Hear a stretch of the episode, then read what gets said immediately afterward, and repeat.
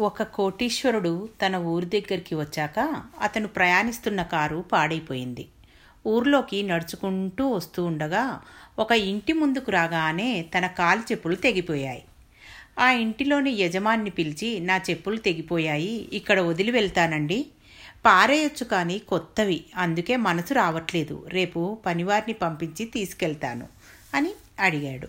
అందుకు ఆ ఇంటి యజమాని అయ్యా మీరు ఎంత పెద్ద కోటీశ్వరులు? మీ చెప్పులు మా ఇంటి ఆవరణలలో ఉంటే మాకే గౌరవం అని చెప్పాడు. ధనవంతుడు తన పనిలో పడి ఆ విషయాన్ని మర్చిపోయాడు. ఒకరోజు హఠాత్తుగా ఆ ధనవంతుడు చనిపోయాడు. ఆయన శవం ఊరేగింపు జరుగుతున్నది. భారీ వర్షం మొదలైంది. ఎవరూ అడుగు తీసి అడుగు వేయలేని పరిస్థితి. ఆయన ఆ రోజు చెప్పులు వదిలిన ఇంటి ముందు శవాన్ని తీసుకొచ్చి ఆపి ఆ ఇంటి యజమాన్ని పిలిచారు. వర్షం ఎక్కువగా ఉందండి. వర్షం ఆగే వరకు శవాన్ని మీ ఇంటి ముంగిట కాసేపు ఉంచుకుంటాం అని అడిగారు. అందుకు ఆ ఇంటి యజమాని కోపం కట్టలు తెంచుకున్నాయి. మొదట శవాన్ని తీసేయండి. ఎవరి ఇంటి శవాన్ని ఎవరి ఇంటి ముందు ఉంచేది మీరు అని కసురుకున్నాడు.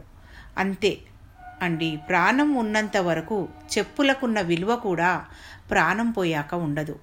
నీ వెనుక ఎంత డబ్బు ఉన్నా అంతే. డబ్బుకు విలువ ఎక్కువ అనుకుంటారు కానీ నిజానికి ప్రాణానికే ఎక్కువ విలువ.